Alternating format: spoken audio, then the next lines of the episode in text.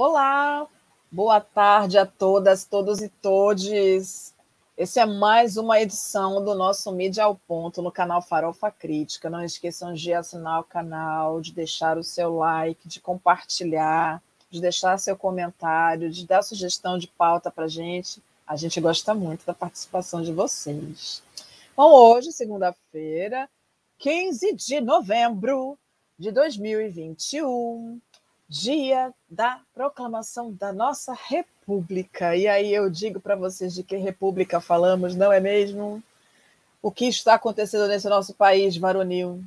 Estamos vivendo de fato uma república democrática, não é? Hoje eu tenho a sensação de que é muito importante que a gente fale sobre o que está acontecendo na educação no nosso país. E muito me assusta que depois de uma debandada tão grande de, de pessoas que estão ligadas diretamente à construção da prova do Enem, que é uma porta de entrada para a galera que tem uma situação financeira mais precária, pessoal de baixa renda, e que, te, que utiliza dessa pontuação para poder acessar universidades públicas, que essa debandada tenha utilizado tão pouco espaço na mídia impressa hegemônica, que é o que a gente analisa aqui e aí eu queria fazer alguns contrapontos e apresentar para vocês algumas coisas.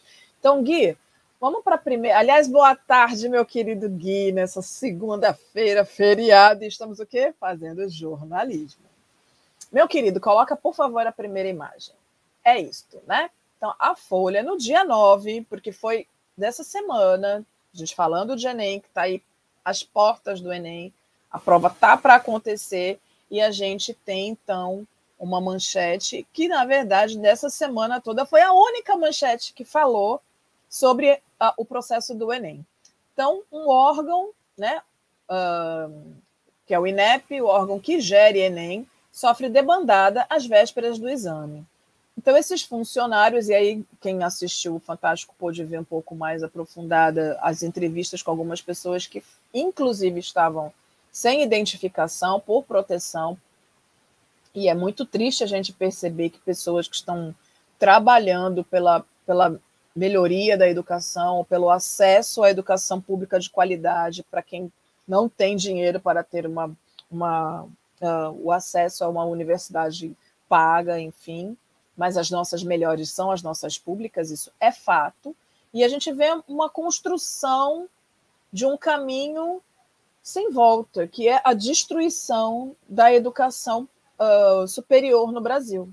É o que a gente tem visto, na verdade, parece que, aliás, não parece, tenho para mim, que é um plano, é a construção de fato de um plano de destruição das cabeças pensantes. Se a gente já teve, inclusive, um, um se a gente tem um ministro que disse há pouquíssimo tempo que educação superior pública não é para todos, de fato não é, mas que é para poucos e para aqueles que têm possibilidade de, né? Então, assim, o Enem, a gente já sabe que está na mira desse governo para ser destruído efetivamente.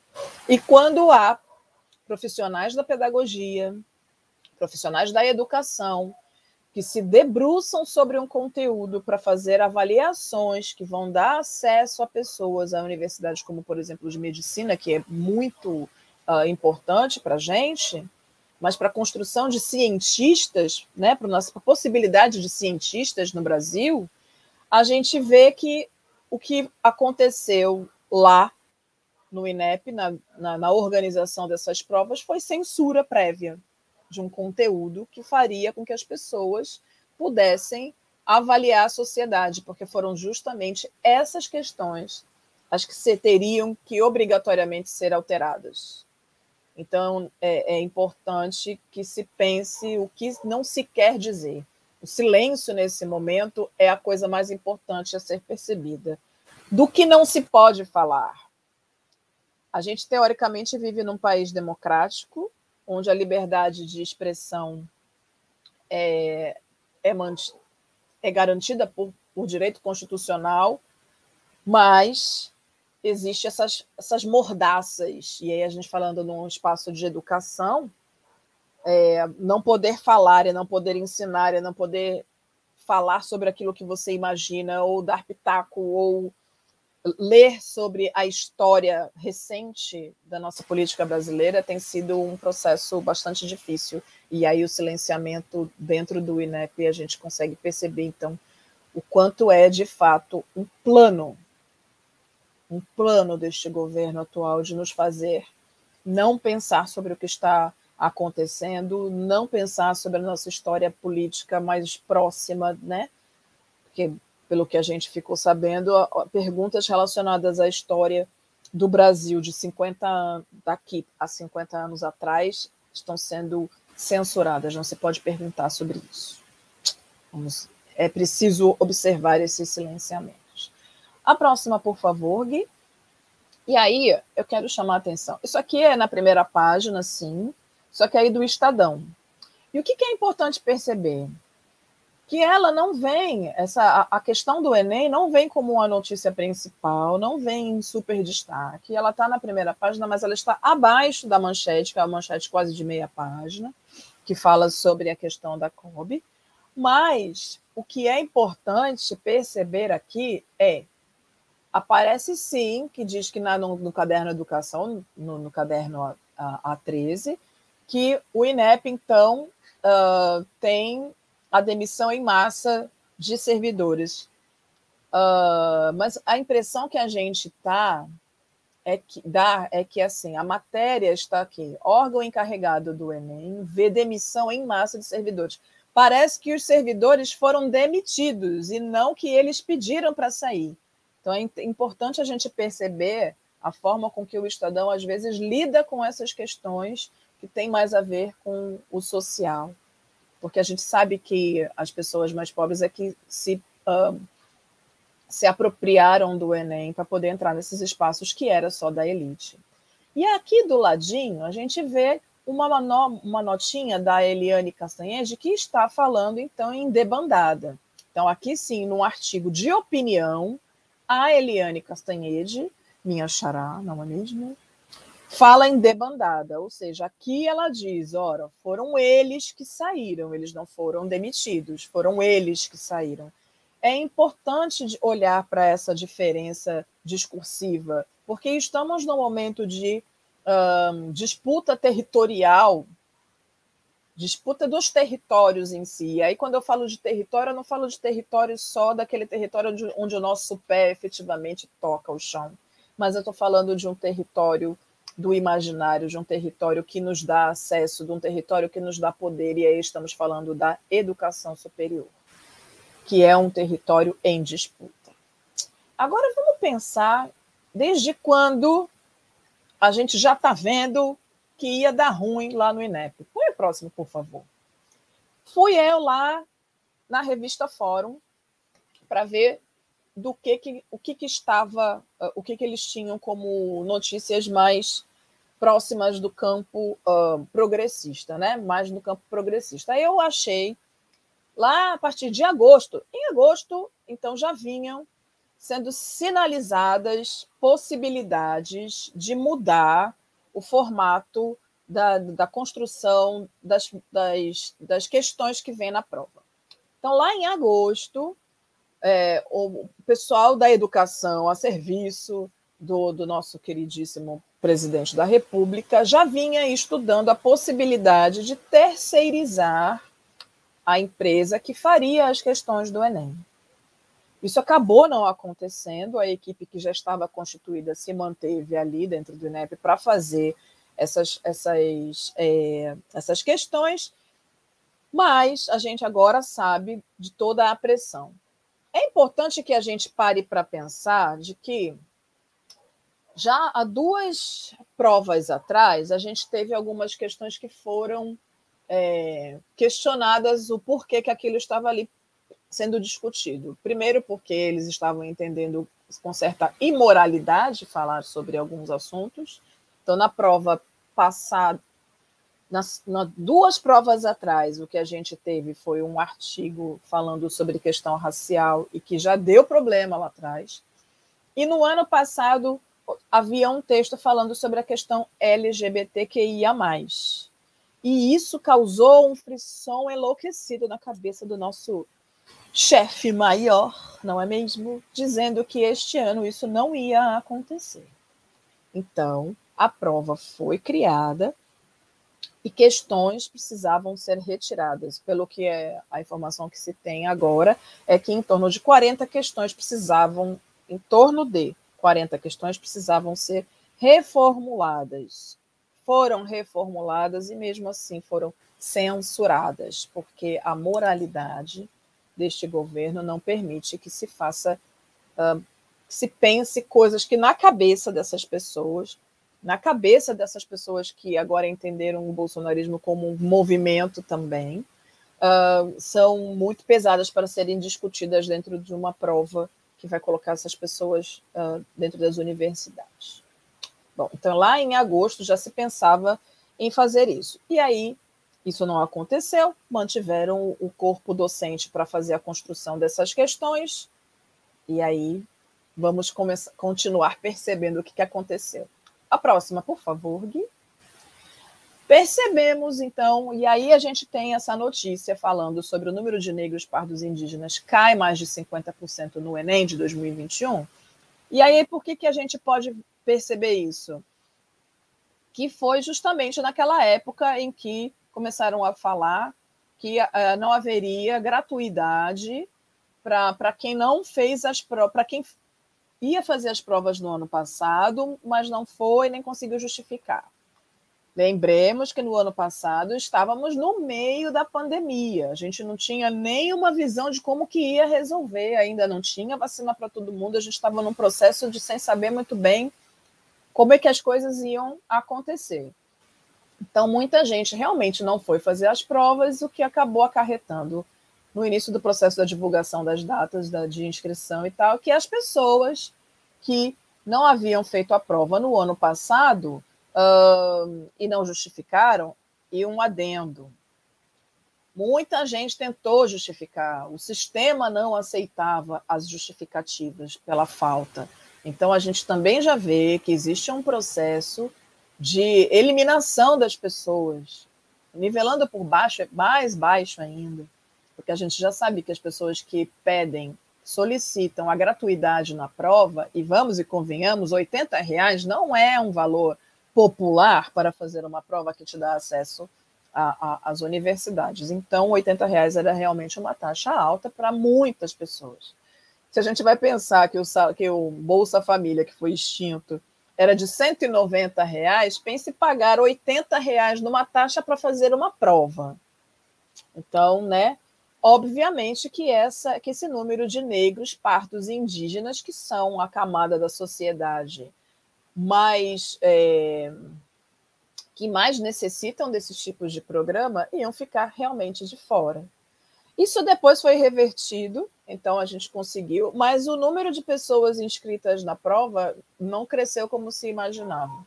Foi necessário muita briga do movimento social, se envolver, muito engajamento para que a gente conseguisse reverter o quadro e fazer com que as pessoas, então, tivessem o direito, sim, de, de solicitar a gratuidade, porque a gente está num momento complicado, então não se pode não se poderia pensar em, em, em desqualificar essas pessoas. A gente estava no meio de uma pandemia, ainda estamos no meio de uma pandemia, mas naquele momento era muito mais delicada a situação. Então, conseguimos reverter uh, o quadro da taxa, mas a gente não conseguiu reverter o quadro do número de pessoas que vão fazer a prova é, este ano para o Enem. Mesmo porque a gente sabe que muita gente não teve a menor condição de se preparar como deveria. Então, é, é isso. Mas o Enem já estava na mira. Então, a gente pode perceber que, primeiro, vem o ataque às construções das questões depois ao acesso dos mais pobres para fazer esta prova e aumentaram muito o valor da taxa.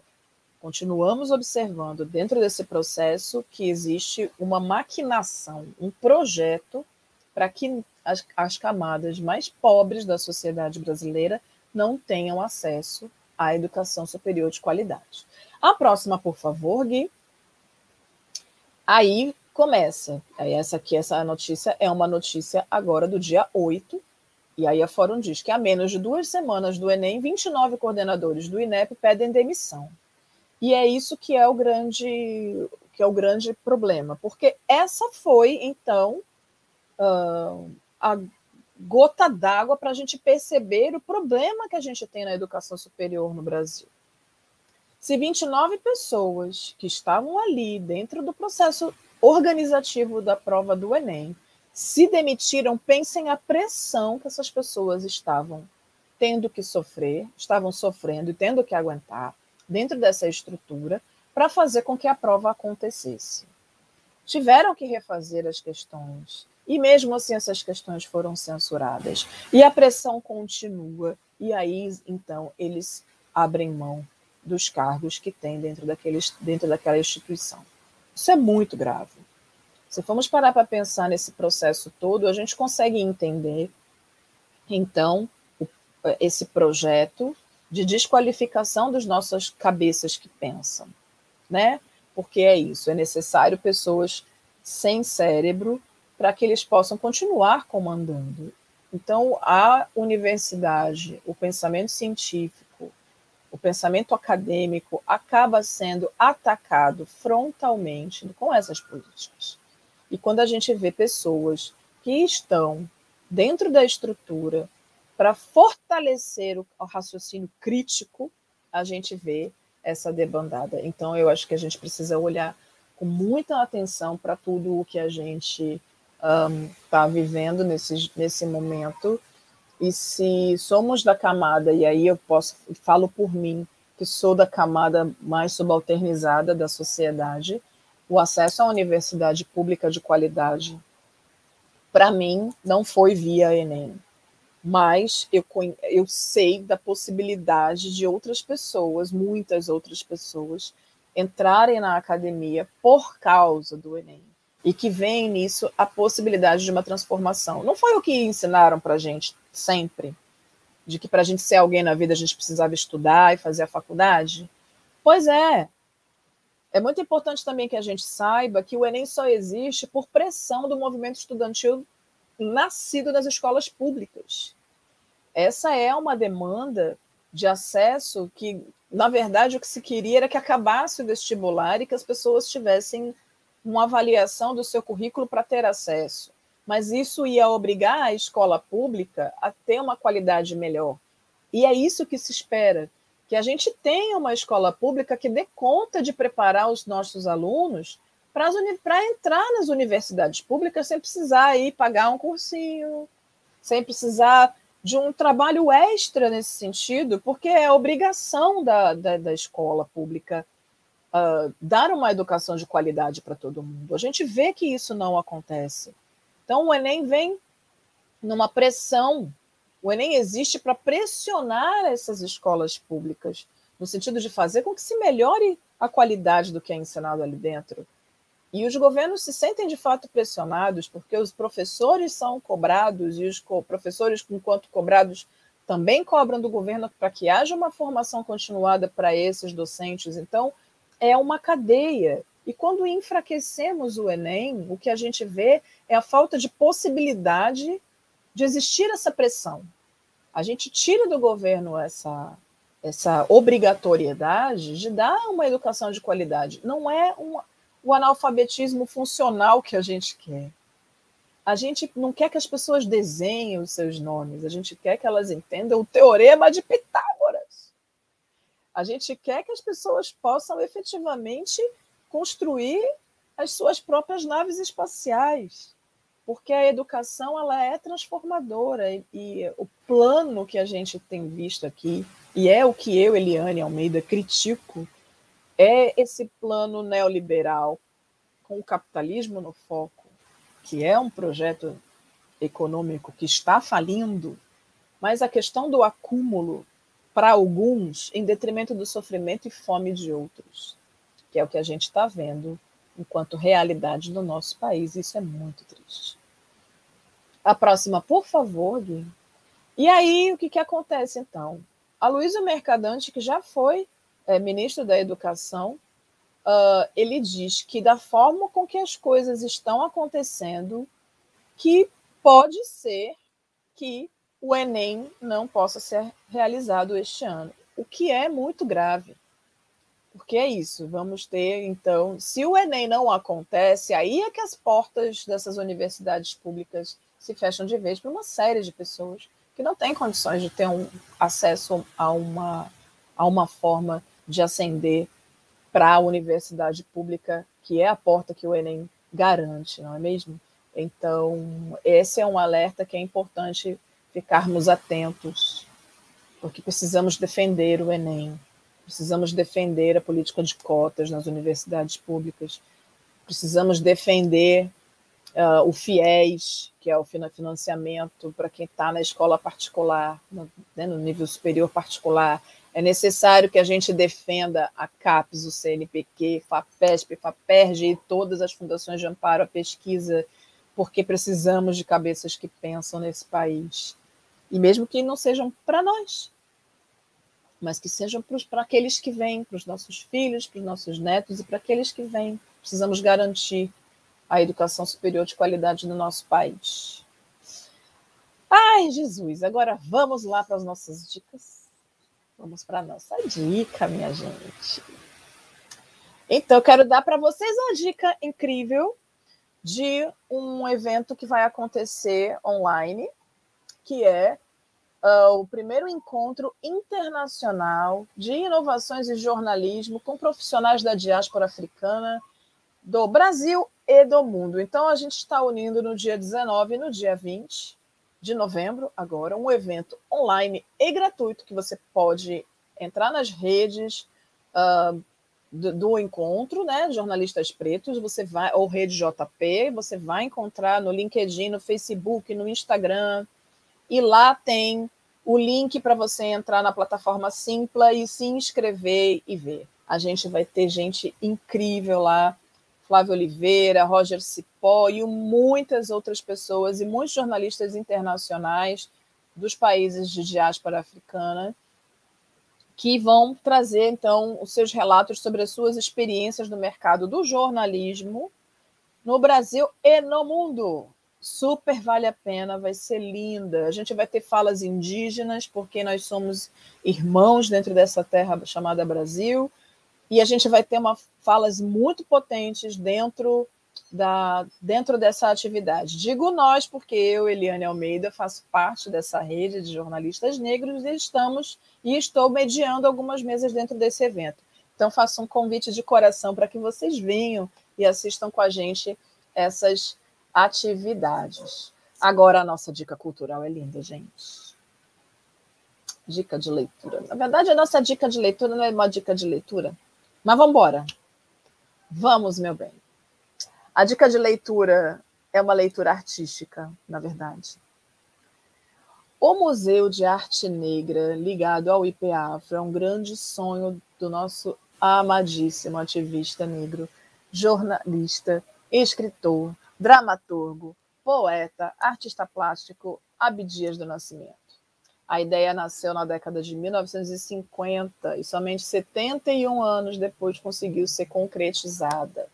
Só conseguiu ser concretizada também agora, neste momento, porque teve muitos apoios apoios de intelectuais, apoio de financiamentos, e teve um crowdfunding que foi incrível e as pessoas também conseguiram, e aí conseguiram criar online o Museu de Arte Negra.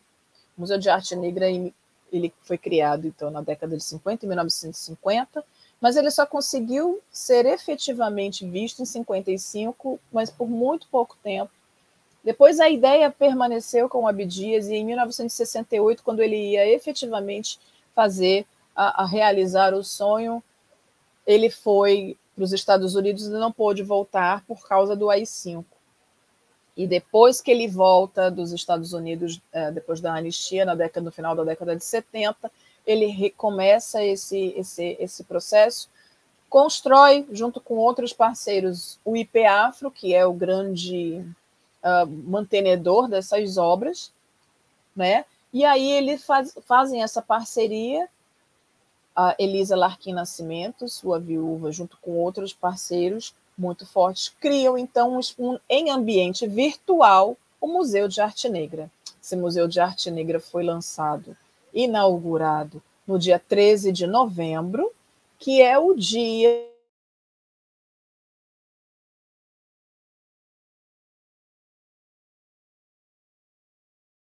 daram plantado um baobá lá na Serra da Barriga, onde era o Quilombo dos Palmares, e os, as cinzas de Abdias do Nascimento estão lá.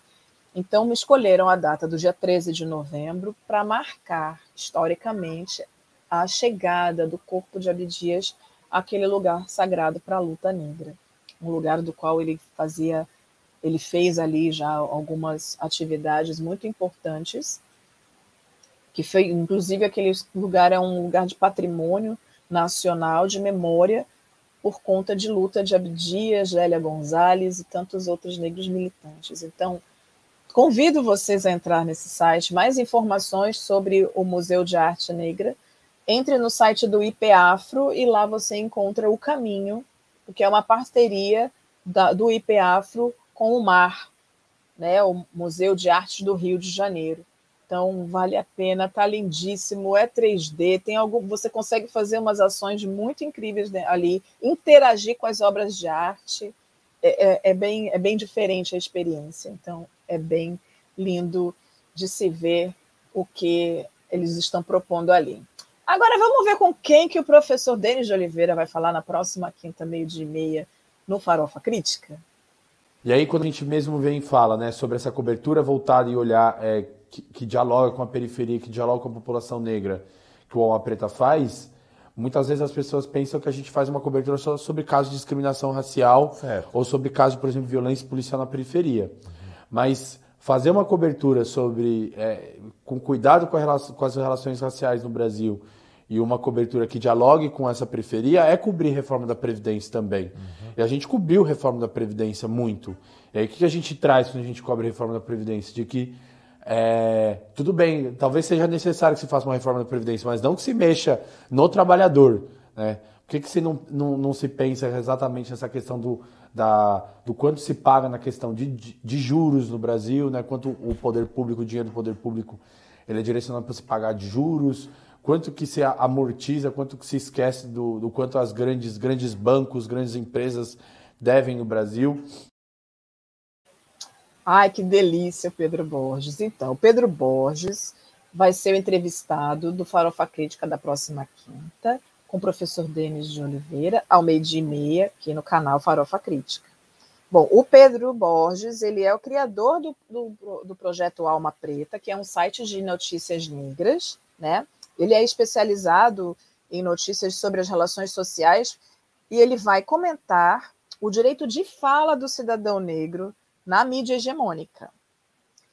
A mídia é essa que assume um papel de manter a desigualdade no país. Pedro Borges é formado em jornalismo pela Unesp de Bauru e tem realizado pelo Alma Preta várias matérias em parcerias com grandes portais para poder mostrar as narrativas positivas da população negra e, em contrapartida, ao que se é construído pela mídia hegemônica. O Pedro Borges agora também está fazendo parte do programa global Profissão Repórter e ele tem feito contribuições incríveis, enegrecendo a discussão sobre o social dentro do programa global.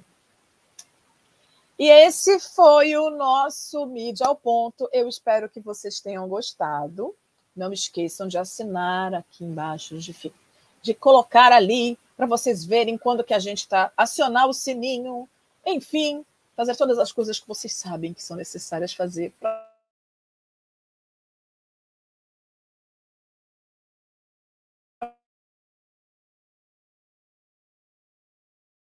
Fica ali, eu espero você. Beijo, beijo, beijo. Até mais.